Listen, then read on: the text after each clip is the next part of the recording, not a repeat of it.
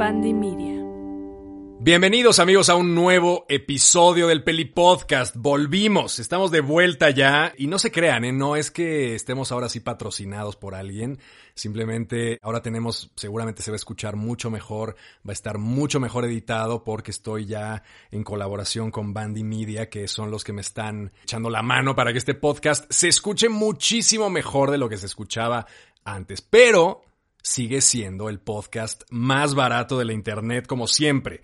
Y el día de hoy vamos a hablar de eh, algo que es pues, un tema bastante polémico y que últimamente me he sentido pues bastante molesto al respecto. Creo que es un tema que pues ha afectado bastante al cine contemporáneo, que es el de los efectos especiales.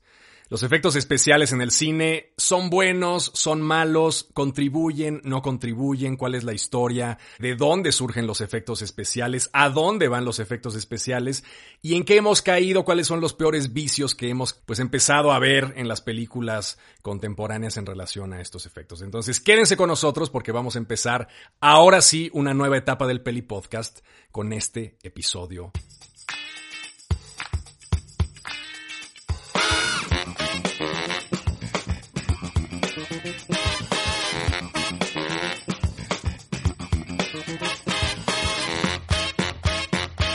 Bueno, para hablar de los efectos especiales en el cine tenemos que irnos hasta atrás. Ahora sí que tenemos que eh, retroceder no solamente unas cuantas décadas, sino tal vez siglos, porque hay que hablar de la historia de la fotografía y de la historia de los efectos especiales en el cine. ¿Cómo se ha visto afectada nuestra percepción de las cosas, nuestra percepción de nuestra realidad a través de la fotografía? Pues es clave, es, es algo fundamental el hecho de decir, bueno, desde que podemos mostrarle a alguien cómo es un lugar al que nunca ha, viajado, en el que nunca ha estado, pues nuestra percepción de la realidad se ve completamente modificada. Tradiciones, eh, lugares geográficos, eh, artesanías, arte. Eh, hemos visto todos muchísimas representaciones artísticas, por ejemplo, y jamás a lo mejor hemos ido a museos en Sri Lanka, pero conocemos a lo mejor Wat o conocemos diferentes monumentos en India, precisamente porque los hemos visto en Wikipedia o los hemos visto en diferentes archivos fotográficos masivos que nos permiten entrar en contacto con otras culturas y con otras formas pues arquitectónicas y de ver al mundo incluso. La primera fotografía de la historia es una fotografía que se tomó en 1826 y se llama View from the Window at Grass. Es una fotografía que tomó Nipse, que era un, pues no sé, no, le puedo llamar yo fotógrafo porque hasta ese momento no existía la fotografía, pero fue el antecesor de Daguerre, que fue el inventor del daguerrotipo. Ahora, esta fotografía tardaba ocho horas en tomarse. ¿Por qué?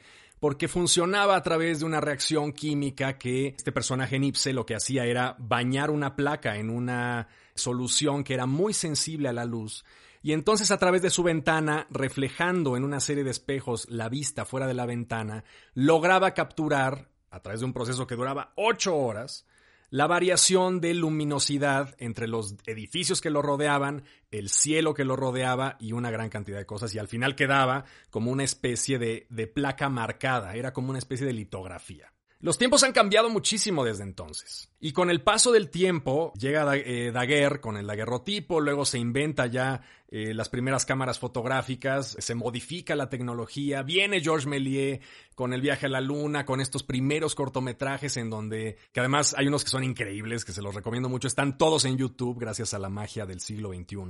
Una de las primeras películas que filmó Georges Méliès es una película de horror que se llama La, Maison du Diable, que yo no sé hablar francés, pero eh, más o menos es como la mansión del diablo.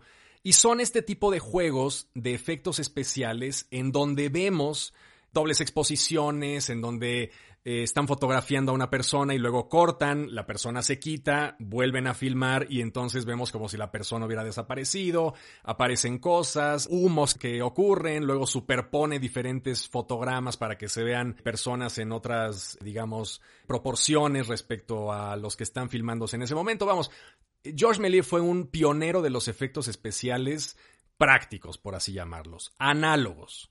Ahora, estos efectos especiales, conforme fueron avanzando, no dependían de un avance tecnológico a nivel científico, sino dependían de un avance tecnológico, de la tecnología, digamos, de la imaginación, que es la idea de cómo chingados puedo hacer yo que algo se vea fantástico, con un mago, ¿cómo le hago para que desaparezca este, esta pieza de cerámica que está aquí y aparezca luego un conejo o aparezca alguna otra cosa? Entonces, esta invención de nuevas tácticas, de nuevas técnicas para, utilizando el celuloide, poder hacer efectos especiales, a mí me parece muy, seductora realmente. Y hay una contraposición actualmente con esta idea de mientras más poder computacional tengo, más cosas puedo representar, más mundos diversos puedo representar, más puedo yo permitirme la idea de hacer personajes cada vez con el pelo más sedoso y que parezca que es un pelo natural y vemos estas películas de animación, yo me acuerdo por ejemplo de Monster Inc., en donde el gran eh, el gran método publicitario de la película era decir, bueno, es que hay un monstruo azul que tiene un pelaje súper sedoso que cada que sople el viento, pues cada pelito se mueve como prácticamente como si lo pudieras tocar, ¿no? Ahora, todo eso suena muy bien hasta que empezamos a exagerar, pienso yo, en mi humilde, muy humilde opinión. Porque con el paso del tiempo se ha empezado a confiar muchísimo más en el poder computacional y muchísimo menos en el poder de invención. ¿A qué me refiero? El otro día que estaba viendo esta película de The Grey Man, que pues es una película en la que Netflix metió muchísima, muchísimo dinero, 200 millones de dólares. La estaba viendo y dije, mira, esto es un gran ejemplo, primero de una cosa que se llama cine de algoritmo, que pues ha estado dominando muchísimo las producciones actuales, que es qué cree el algoritmo que quiere ver la gente pues una película de espías con Ryan Gosling, con Ana de Armas, que más o menos haya viajes por el mundo porque a la gente le gusta ver otras ciudades, que tenga escenas de car chases porque a la gente le gusta ver persecuciones automovilísticas, etc. Además de eso, lo que más me maravilló, lo que más me sacó de onda fue el uso de los efectos especiales en la película. ¿Por qué? Sobre todo en una escena que dije esto ya, en serio, es too much, ¿no? Hay un momento en el que Chris Evans se mete justo al final de la película, no hay ningún spoiler, no se preocupen, se mete a un laberinto tipo de Shining para tratar de escapar de alguien. Ahora, lleva como una especie de rehén agarrado y alguien le había metido, no un disparo, sino como una especie de flamazo en el hombro y traía la camisa rota y traía pues una herida. Se ve que es mucho más fácil ahora, en nuestros tiempos, ponerle un parche verde a Chris Evans en su camisa y decir, luego nos hacemos cargo de los efectos especiales.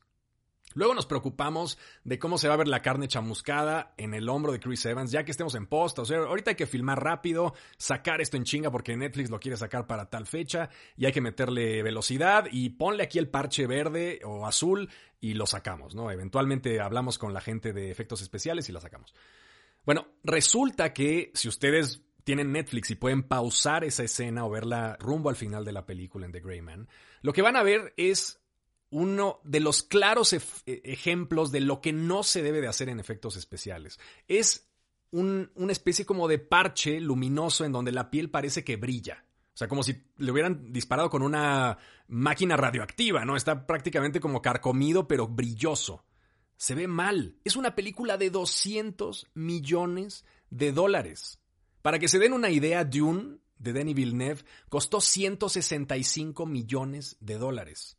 Y vamos, con todo respeto para The Grey Man, es infinitamente más impresionante a nivel técnico, bueno, ya a nivel narrativo ya ni les cuento porque la novela este, de Dune es fantástica, pero eh, a nivel técnico, lo que hizo Denis Villeneuve ahí, creándose estas naves monstruosas, creando la nave esta que puede volar como libélula, todos estos vestuarios fantásticos, bueno, un universo nuevo, completamente nuevo, de cero, que nunca habíamos visto estas armaduras, todo. 165 millones de dólares. Y The Grey Man, que es una película funcional de, eh, espías que van a Estonia y luego se van a Italia y luego se van a no sé dónde, no es capaz de hacer un efecto especial funcional en el hombro. ¿Por qué no utilizamos los efectos análogos hoy en día? Es ridículo. Es ridículo que no haya alguien que pueda sentarse con Chris Evans media hora a maquillarle el hombro para filmar una escena interesante. Y esto tiene que ver con muchas cosas. Primero, la premura de los productos recientes que dependen ya de una fecha de estreno ya. Porque hay tanto dinero dentro de estos productos que el, retorno de inversión es fundamental y entonces mientras más pronto recuperas, más tienes, más tasa de interna de retorno tienes y entonces el negocio está más chingón.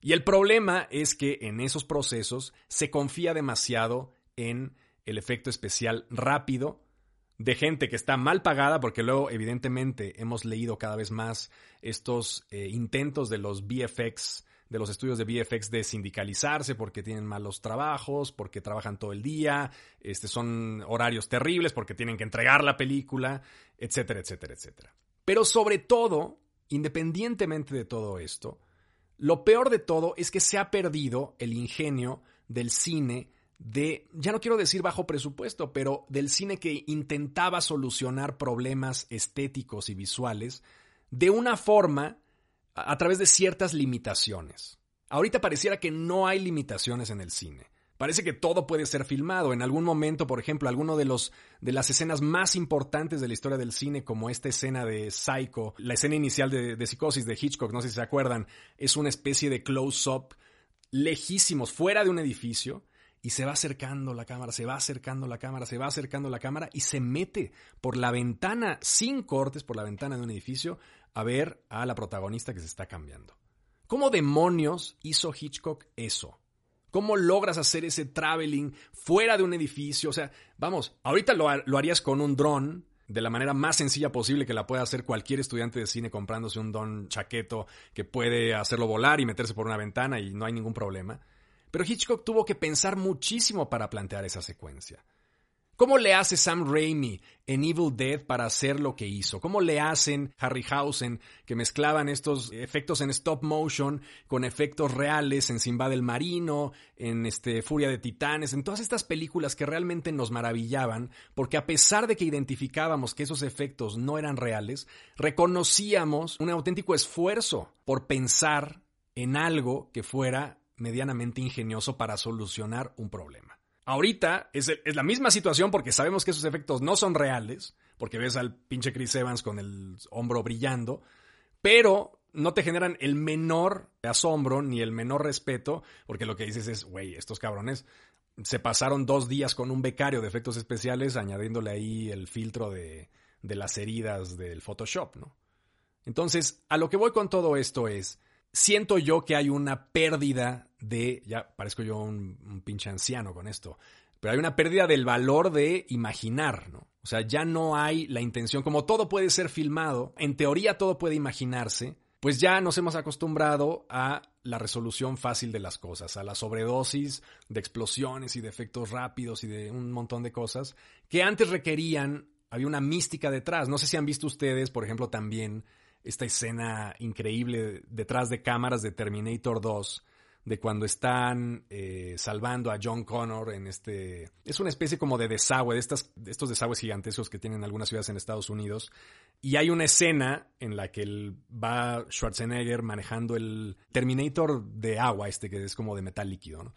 Va manejando el camión, salta por una especie de puente, el camión aterriza y va persiguiendo a precisamente Schwarzenegger con eh, John Connor de adolescente. ¿no?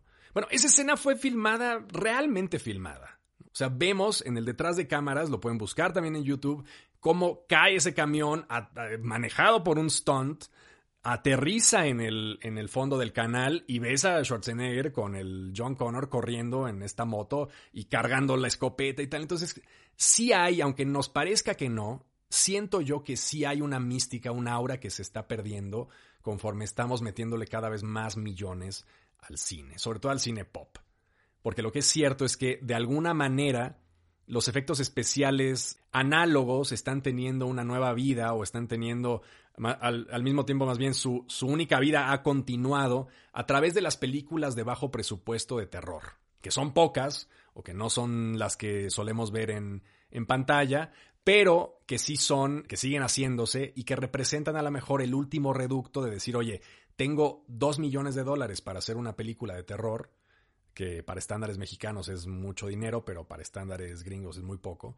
Entonces tengo que ver cómo hago para que este efecto funcione. Y entonces este nuevo cine gore, este nuevo cine explícito de horror que ha salido últimamente y que empiezo yo a notar que ciertas plataformas están empezando como a intentar flirtear con esto, pues ha un poco revivido esta idea de la imaginación en los efectos visuales. ¿no? Tal vez uno de los grandes ejemplos de todo esto es esta película de James Wan que a mucha gente no le gustó, pero que yo amé cabronamente, que se llama Malignant, que trata eh, bueno, sin hacer mucho spoiler, porque está basada justo en un gran spoiler, este, pero aborda la trama de un villano que pues, se comporta de una forma muy especial dependiendo de una serie de cosas que le ocurren. Pero el punto es, el efecto visual, los efectos visuales de la película, a pesar de que sí tiene CGI, son efectos tremendamente trashy, tremendamente, ¿cómo decirlos?, eh, malhechotes intencionadamente como, como sucios, precisamente porque James Wan lo que quería era homenajear a esas películas con las que él había crecido, de efectos especiales prácticos que nos podían asombrar muchísimo sin la necesidad de utilizar el CGI. Efectos como el de Cronenberg en, en Scanners, ¿no? Cuando abre Scanners, no sé si ustedes se acuerdan, es una película sobre telépatas, una de las escenas iniciales más impactantes de la historia del cine es la de Scanners porque jamás la ves venir. Es una convención de telépatas en donde hay un grupo de, personajes que pues, pueden comunicarse con la mente en un futuro no muy lejano, que bueno, ya ahora es el ultrapasado. Pero en ese futuro no muy lejano, estos telépatas se juntan y empiezan a ver que existe la posibilidad de la telepatía. Entonces, uno de estos telépatas le dice al público que quiere hacer una especie de eh, demostración de sus poderes con uno de los eh, asistentes. Entonces se levanta un asistente, se sienta en la mesa con él y entonces le dice, te voy a leer la, mente, ¿no? Y entonces, bueno, pues, en ese proceso de leer la mente empieza a hacer como unos gestos y, empieza como a, mm, como a luchar ahí un poco entre que se conecta y no se conecta con la mente del espectador. Y de repente le revienta la cabeza literalmente. Entonces te quedas, no han pasado cinco minutos de, de metraje, ¿no? Y tú dices, ¿qué carajos es esto? ¿No? O sea, ¿what? Y no estábamos acostumbrados a The Voice, ¿no? Ahorita que estoy viendo The Voice, que es una, una serie que maneja bastante bien sus efectos visuales, eh, a pesar de que sí, en efecto, todo es CGI en ella. Pero son efectos interesantes y es una especie de gore que la verdad es que sí extrañaba. Pero en esa época no había ese tipo de, referencias, ¿no? Entonces, que alguien le, le, estallara la cabeza a los cinco minutos de haber iniciado fue una cosa verdaderamente asombrosa. Ahora, lo interesante del asunto fue cómo se hizo el efecto especial. Porque Cronenberg pasó semanas probando que si con una calabaza, que si disparándole de algún lado, que si con explosivos internos, pero no podían ser explosivos internos en la cabeza porque este, se veía el, el, estallido y se veía un fueguito y entonces ya la gente iba a identificar que esos explosivos estaban dentro de una especie de globo. Entonces hubo un proceso bien cabrón como para decir, ¿cómo puedo engañar yo a la gente? Quiero que una cabeza estalle. Pero ¿cómo chingados voy a hacer yo para que una cabeza estalle y la gente se crea que esa cabeza realmente estalló sin decir, ah, claro, pues es que le pusieron aquí un, fusible y, estalló con una especie de bombita y la, y la reventó? A final de cuentas, en el proceso de desesperación, porque Cronenberg todo lo que intentaba fallaba, lo que decidió hacer al final fue, en un momento desesperado, decir, bueno, rellénenme la cabeza porque tenía varias, había desarrollado varios moldes de la cabeza, pero no quería usarlos porque solamente había como dos, porque eran caros de hacer también. Y entonces lo que dijo, bueno, rellénenme esta cabeza de vísceras y no sé qué tanta madre. Entonces Cronenberg agarró una escopeta y se puso detrás de la, de la silla, apuntó a la cabeza desde abajo y reventó la cabeza y eso fue finalmente lo que quedó. Y es un efecto impactante, ¿no? Es un efecto verdaderamente maravilloso que viene por un proceso de exploración como el proceso de Méliès, como el proceso de Segundo de Chomón, que es este gran cineasta francés, este, bueno, español francés, que fue como una especie de competencia de Georges Méliès, que tiene también todas sus películas en YouTube y se las recomiendo cabronamente porque es increíble. Y es una especie de Méliès pero a lo mejor más eh, hacia, el, hacia el punto del terror. Tiene también un, cortometraje bellísimo sobre un hotel mecánico, este sí anótenselo porque es maravilloso, que se llama El Hotel Mecánico, de hecho, y dura como cinco minutos, pero es como todo el proceso mental que después Chaplin utilizaría en sus tiempos modernos, ¿no? Es esta idea de un hotel en el futuro, donde todo es eléctrico y entonces ves una especie de cepillo que es capaz de flotar y lavarle los dientes a los que van y al final todo se echa a perder y entonces hay una escena como muy cómica de, de todos estos utensilios electrónicos rebelándose contra sus, contra sus creadores, ¿no? Pero a lo que voy con todo esto, estas exploraciones estéticas, estas exploraciones de efectos especiales, pues vienen dadas por un proceso de raciocinio, de inteligencia, y no por el simple hecho de decir, cabrones, tenemos que armar una lucha entre Thanos y el ejército de los superhéroes de Marvel. Y entonces, mira, yo te voy a decir, esto es lo que tiene que pasar. Tiene que venir Thanos de aquí para acá y entonces me vas a armar una pelea cabrona en donde van a venir de otras dimensiones los güeyes que mete el Doctor Strange, eh, sale el Capitán América, sale Thor, sale no sé quién y en algún momento vas a poner que el Capitán América levante el martillo de Thor y le dan unos madrazos y luego al final viene Tony Stark y cierra el guante. Y entonces ya hay un proceso de manpower, de decir, bueno, un ejército de seres humanos transforman ese, eso, ese storyboard en realidad. ¿no? Sí, en efecto, esa escena a mí personalmente me gustó, porque me lo pasé bien en el cine viendo esa película de los Avengers. Me divirtió, dije, mira, es de lo mejor que tiene para ofrecernos el cine pop de, este, de acción ahora, ¿no? Pero no deja de ser tal vez más atractivo el hecho de decir, oye, es una muy buena secuencia y además, qué forma tan ingeniosa de resolver un problema con este tipo de efectos análogos, con este tipo de representaciones visuales, con este tipo de alegorías que vienen dadas por el hecho de que no hay algo que pueda abarcar, digamos, todo el presupuesto posible. Entonces, hay una limitante y esas limitantes muchas veces impulsan creaciones verdaderamente maravillosas. Y siento que nos hemos vuelto algo flojos. Hay que ver un poco ahora el nuevo paradigma de los efectos especiales, qué ocurre con la saga esta de Avatar, que es un proyecto de entrada arriesgadísimo, porque si la segunda película es mala, posibilidad de que ese dinero se, recupere va a ser muy, muy escasa, ¿no? Si alguien sabe hacer blockbusters es James Cameron, que nos dio Aliens, que nos dio Terminator 2, que nos dio, bueno, una cantidad de películas bárbaras, ¿no? De los grandes blockbusters de la historia los ha hecho él. Titanic, además, ¿no? Este que ahorita se me olvidaba y me recordaron de, de Titanic también, ¿no? Entonces, si alguien sabe hacer películas caras, es él. Ahora, hay una gran diferencia entre decir, bueno, voy a hacer una película muy cara, a voy a hacer cinco películas muy caras. Es una inversión de 1.200, 1.300 millones de dólares. O sea, algo verdaderamente inusitado. En la mañana estaba buscando las películas más caras de la historia, que es un dato también ahí interesante. Y la más cara de la historia, la más más cara de la historia, es una de, las, de los Piratas del Caribe, que se llama On Stranger Tides, que fue, de hecho es la única que no he visto de esa madre. Costó 379 millones. La segunda, Avengers Age of Ultron, luego Avengers Endgame, luego Avengers Infinity War, o sea, los Avengers, que es un poco el paradigma de lo que mencionaba, de, este, de estos efectos especiales de ejército, de decir, vamos a transformar un storyboard en algo visualmente atractivo, así que tráeme 500 animadores y vamos a darles trabajo para que nos saquen esta película ya pero sin la menor intencionalidad de decir, oye, ¿cómo hacemos este efecto especial y tal? Sino simplemente lo vamos a hacer con poder computacional. Luego, en el quinto lugar, otra de Piratas del Caribe, que es At World's End. Luego viene Justice League, luego viene Solo y, el Rise of Skywalker también. Solo Star Wars Story y, Star Wars The Rise of Skywalker. Luego viene John Carter y luego viene Batman contra Superman Dawn of Justice, que es una película que mejor convendría más bien olvidar, ¿no?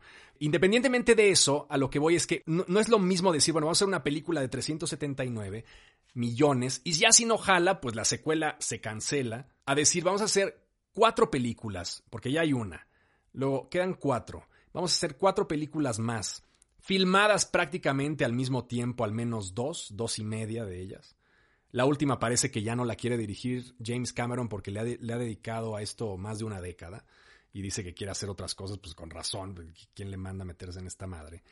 Pero el punto es que si la segunda película no funciona, pues evidentemente no va a funcionar el resto de la saga. Ahora, cuando salió la primera película de Avatar, yo la recuerdo como un evento verdaderamente notable, porque nos estaban vendiendo por primera vez en décadas el 3D una vez más. Era la película del 3D. Era la película que estaba revolucionando una tecnología que llevaba ya décadas atrás. Este, yo me acuerdo ir a Disneylandia y ver eh, una película en Disney World, te pasaban una película de Michael Jackson en 3D, que salía una bruja y te asustaba siendo niño. ¿no? Pero James Cameron revivió el 3D, lo rediseñó y basó, digamos, este, en esa tecnología una de las películas pues más exitosas de la historia que fue la primera película de Avatar, ¿no? Que no sé yo si todavía haya alguien que la haya destronado, pero hasta lo último que yo recuerdo era la película que más dinero había recaudado en toda la historia del cine. Entonces, bueno, es posible que eso suceda, pero es un arriesgue muy grande. Ahora, a lo que voy, no hay ahorita una, digamos, una llave clara de decirnos, oye, ve a ver esta película porque ahora viene en 4D o en 5D o en o trae algo, ya simplemente es pulir algo que en algún momento fue muy novedoso como el 3D y mostrarnos un universo que aparentemente va a ser bajo el agua, que seguramente estará muy bien, pero que ya no queda tan clara la carta de los efectos especiales como un punto de venta fundamental.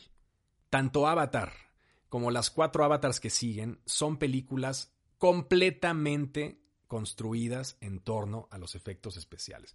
Porque la primera, al menos, a menos que a lo mejor ahora sí nos quiera vender James Cameron una historia como muy interesante o muy eh, atípica o muy loca o, o, muy inteligente, la primera película, no me dejarán mentir, era una película bastante funcional, sí que tenía un mensaje ecológico, sí que tenía una serie de cosas, pues de meter tu conciencia en un avatar precisamente y luego a partir de ahí moverte en un mundo alterno como si fueras en un videojuego.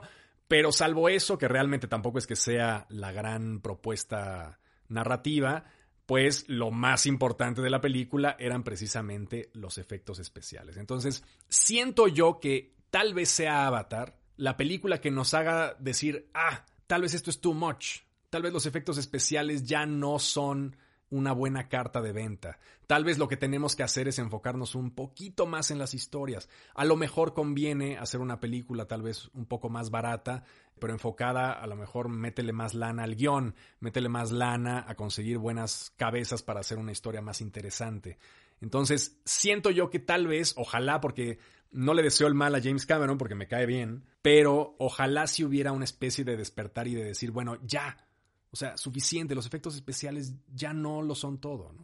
O sea, enfrentándonos, por ejemplo, a Dune, que es una película que habría que ver la segunda parte porque realmente es medio extraño ver la mitad del libro este, y una película que queda un poco suelta, pues porque no tiene una conclusión eh, narrativa, porque todo queda suelto porque estás a la mitad del libro de Frank Herbert, pero contrapuesto a esa película que tiene como todos estos efectos especiales y, al, mismo tiempo una trama bastante interesante, pues mostrarnos lo que sucede cuando solamente tenemos efectos especiales y una trama que a lo mejor no lleva a ningún lado.